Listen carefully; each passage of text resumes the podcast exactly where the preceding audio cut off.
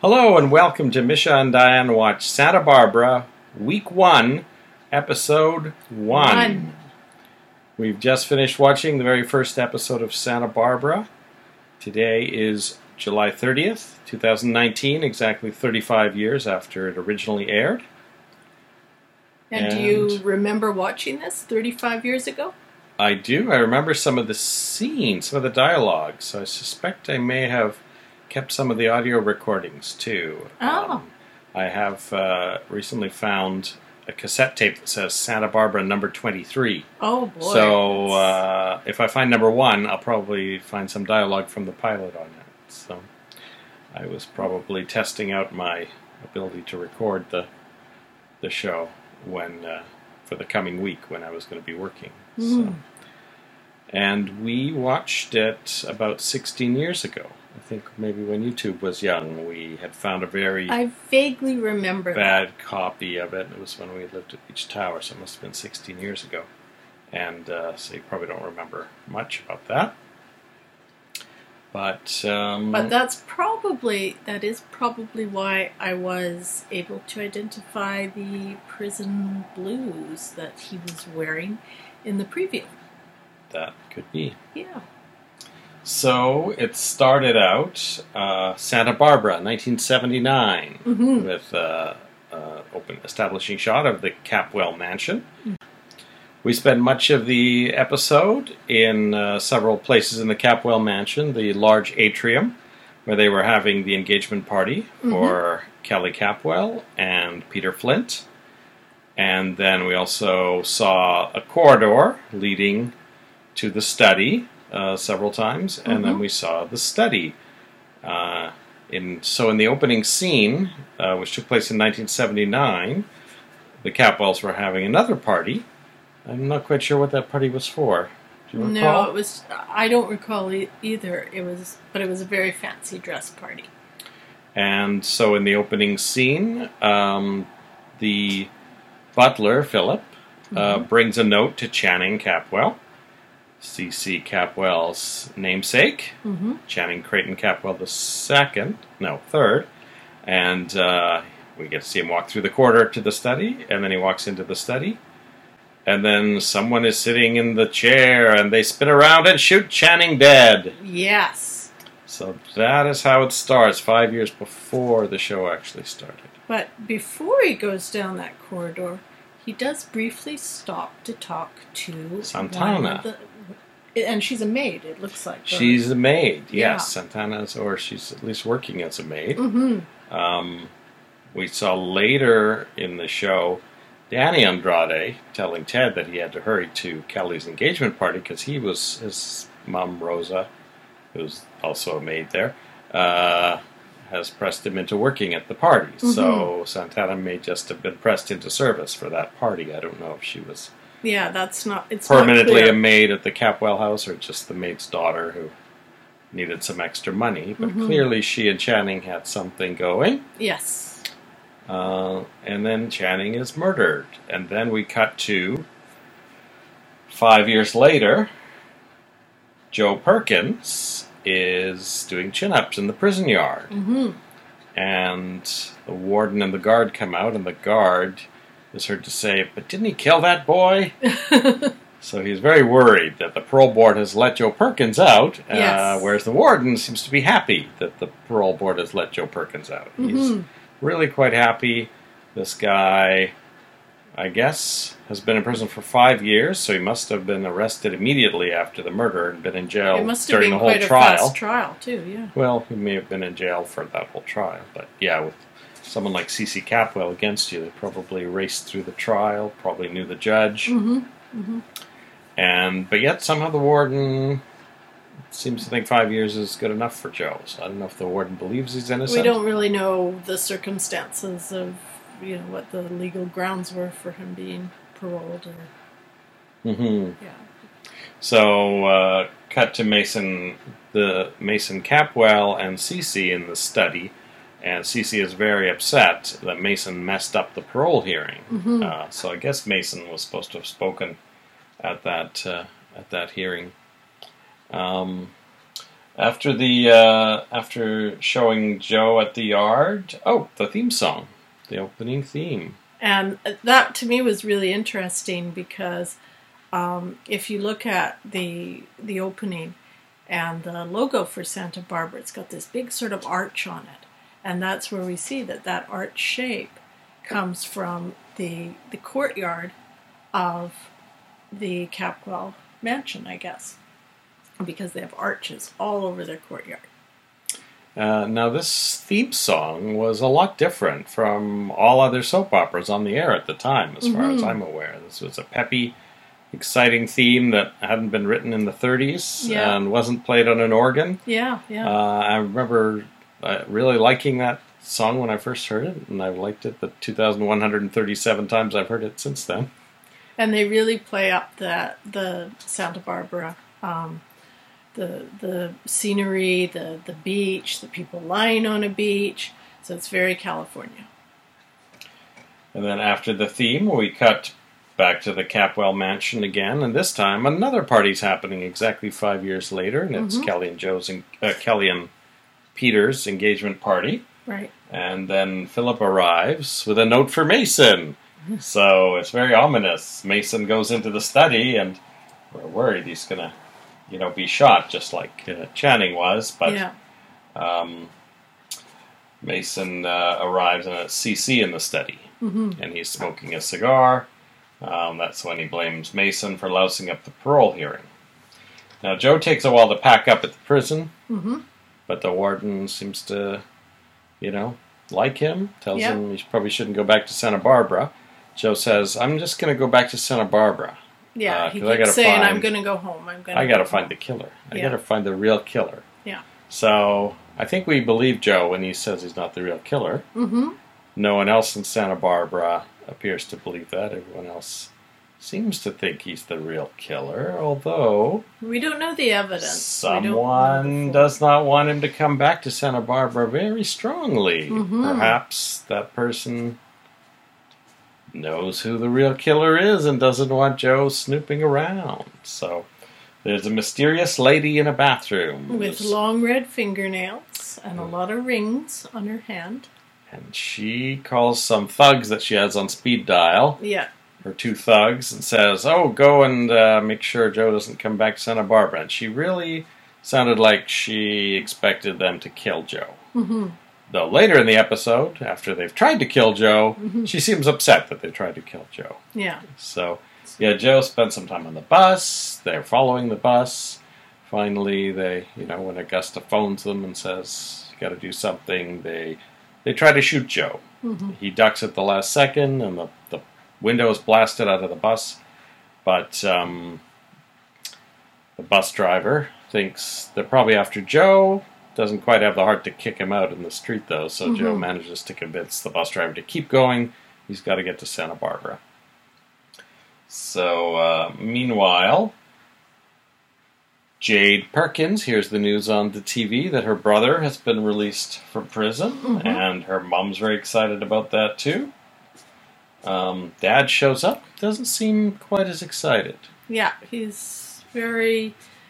Uh, I think he's surprised, but he's not really that happy that Joe's potentially coming back.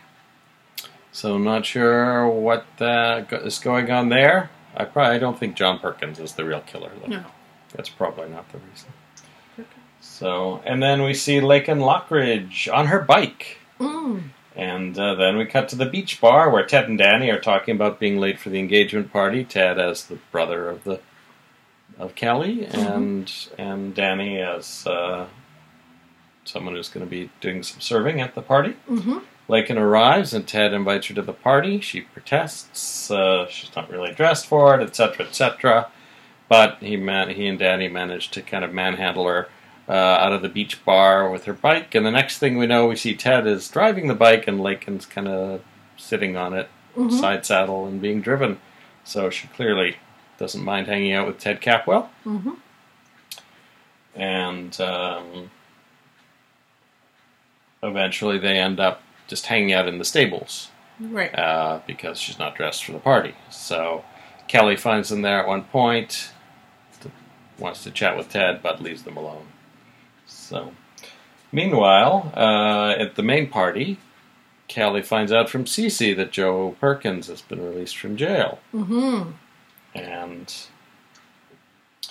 this, uh, you know, this is her ex Mm-hmm. who's killed her brother. Yeah. So she's a little bit thrown by that, but she's taking it in stride, and she makes arrangements to. Uh, uh, that CC's made arrangements that the helicopter's going to come and take him to the island. Mm-hmm. So she's happy with that. She's happy to leave things behind and not think about Joe Perkins coming back.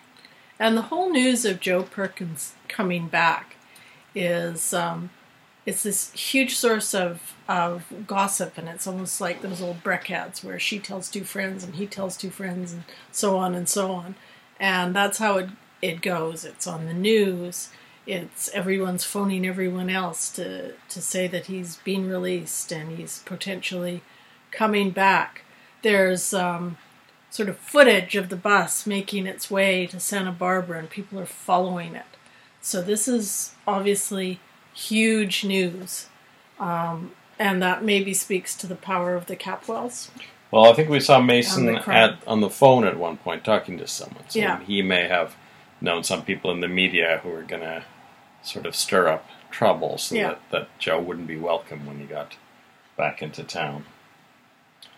Um, at one point during the show, Kelly and Joe started having music playing during their flashbacks. Which I recognized. I didn't know who had done it, but I remember it was a popular song in the 80s. So that was If Ever You're in My Arms Again by Mhm. Peabo Bryson.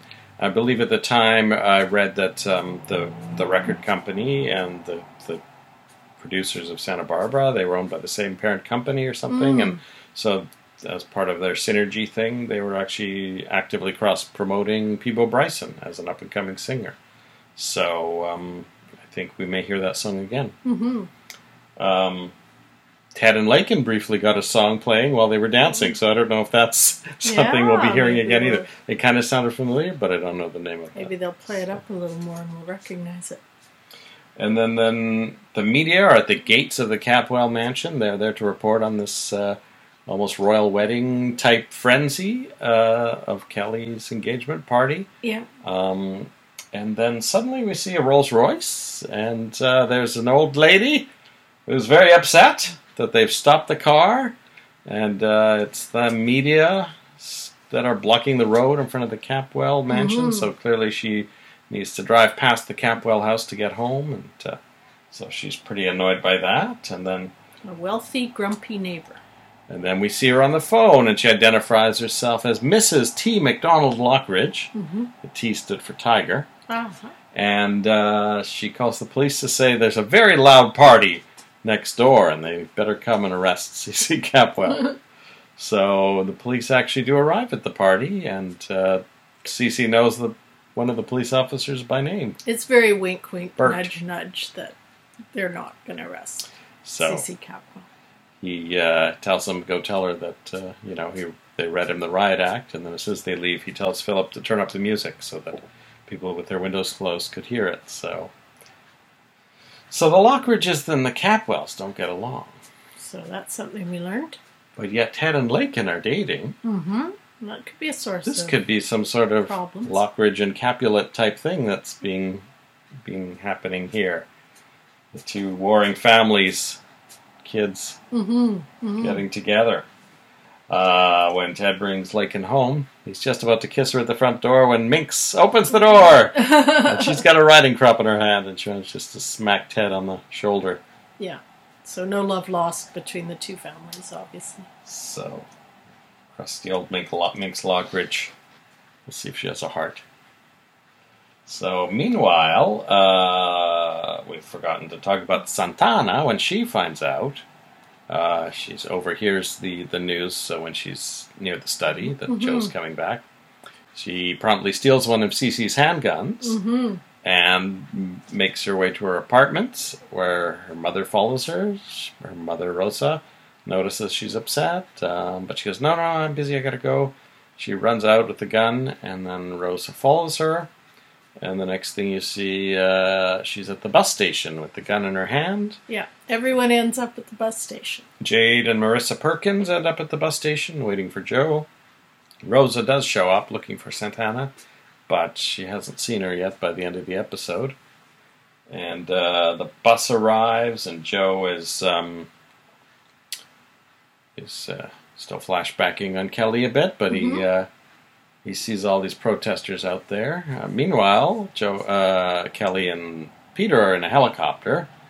And then Kelly starts having some Joe Perkins flashbacks as Yes. If Ever You're in My Arms Again plays. And, and Joe and Kelly alternate having flashbacks about each other. And then Kelly looks out the window and she's flying over the bus station! Yes. Just as Joe is getting off the bus. So and looking it up. seems like she may see Joe there. And Yeah. Joe looks up and sees the helicopter. He knows that Kelly is in that helicopter. Yeah.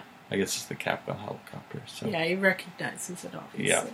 So, do you think he'll ever have her in his arms again? Oh, I'm quite sure he will. She, she didn't seem overly interested, actually, in her fiance. so, Peter Flint, Ted mentions, uh, is his physics teacher at Lyman Prep. And uh, he later mentions to CC that he's worked there for six years. So, he's clearly quite a bit older than Kelly, who's, I think, our age. I Yeah. think she was 18 Mm-hmm. uh, in 1984. So yeah, who knows how she ended up meeting Peter Flint and how they ended up engaged, but um, she seems like you know she's fine with them going off together, and Yeah. there's no reason to believe that there's anything that will stop that wedding. Oh, I, I wouldn't be too sure about that. I'm sure they'll be married for years to come.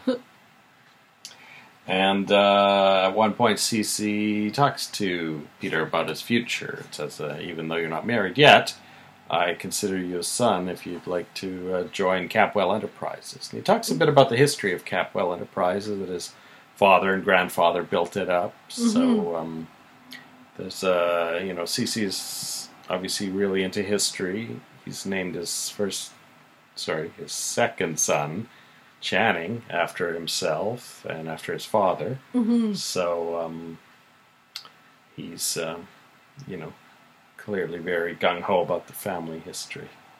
Although, perhaps Mason might wonder why Channing was named after him and not him. Yeah, yeah. Well, there's obviously a bit of um, resentment there on the part of the older brother, even before the the younger one is is uh, murdered, and there's obviously still a little bit of lingering resentment even years after the younger brother has died. So this is a, an ongoing issue, clearly. Mhm. Mason and Mason was teasing Channing about all the girlfriends he had. Yeah, and uh, I'm not sure, but is it possible that there was some girl that they both liked, and Channing ended up with her? So, um, so when we uh, when we saw those trailers for Santa Barbara, uh, Santana mentioned that they took her baby.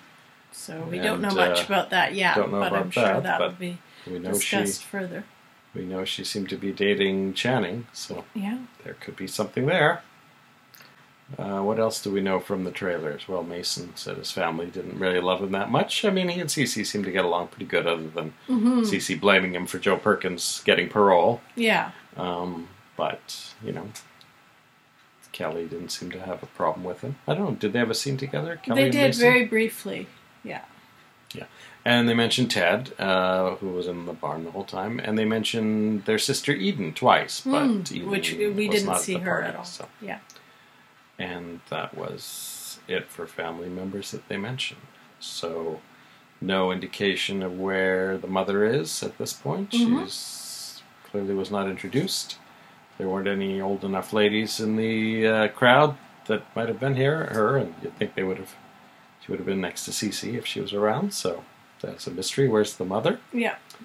And um, what else? Oh, um, Jade Perkins, you might recognize Missy Brennan as uh, the girl She looked plays, really familiar. I wasn't sure who she was. She plays Jennifer on Days of Our Lives. oh, okay. Yeah, I can see that a little bit. And of course, C.C. Capwell was not played by Lloyd Bochner. He was played by Peter Mark Richman. who um, you may or may not recognize from the early seasons of Dynasty. He played Andrew Laird, um, the the lawyer of um, Blake Carrington, and he actually, I think, was, went back to Dynasty after after this because we saw Andrew in the later seasons. Yeah. I remember.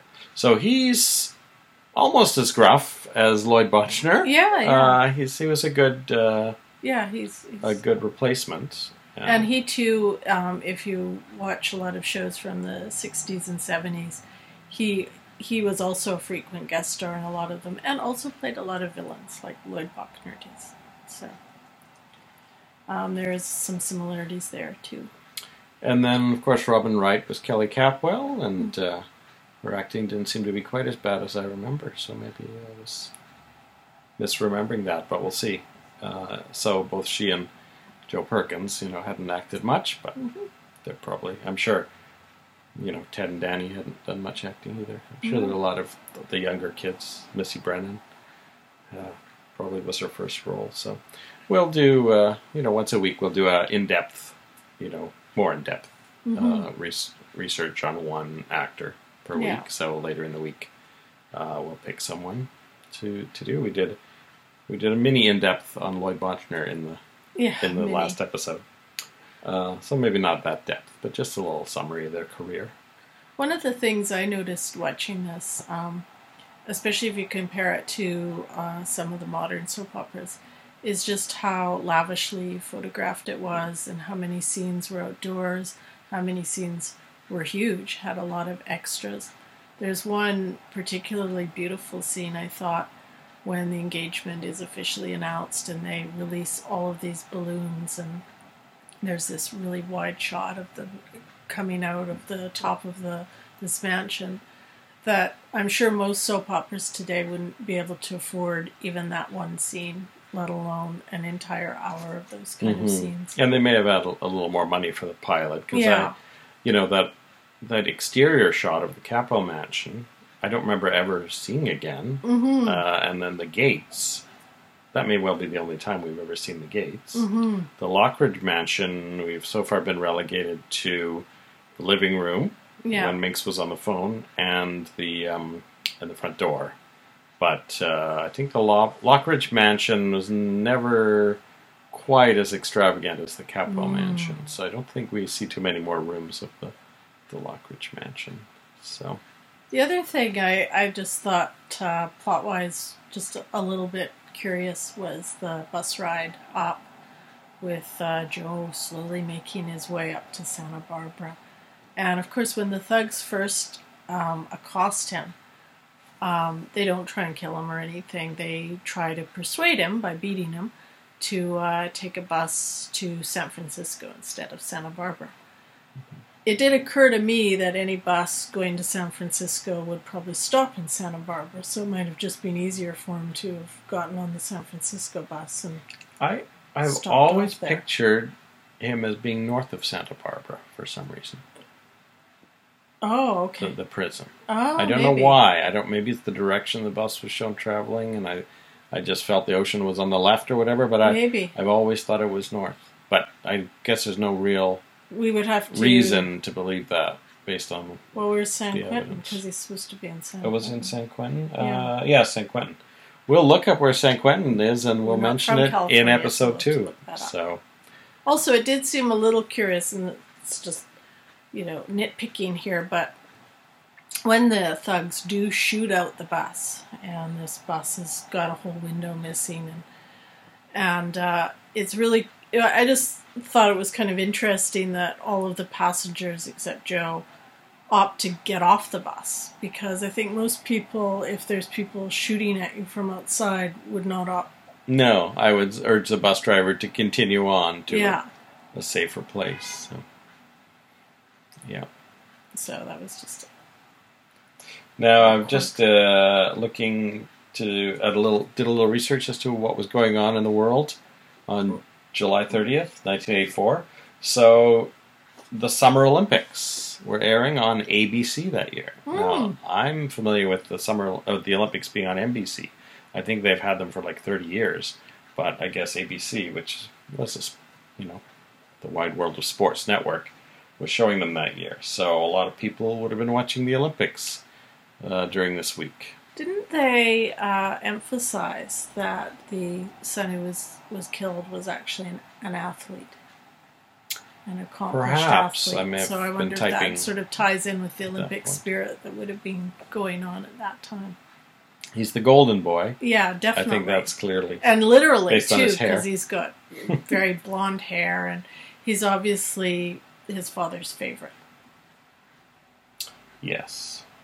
And so in the movies, uh, Meatballs Part 2 came out the Friday before Santa Barbara premiered, as did Purple Rain.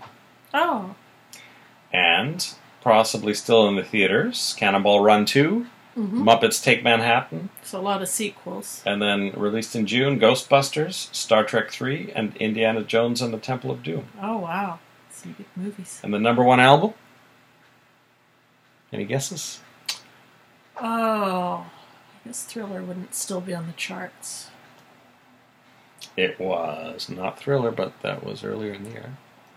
It was Born in the USA. Oh, okay.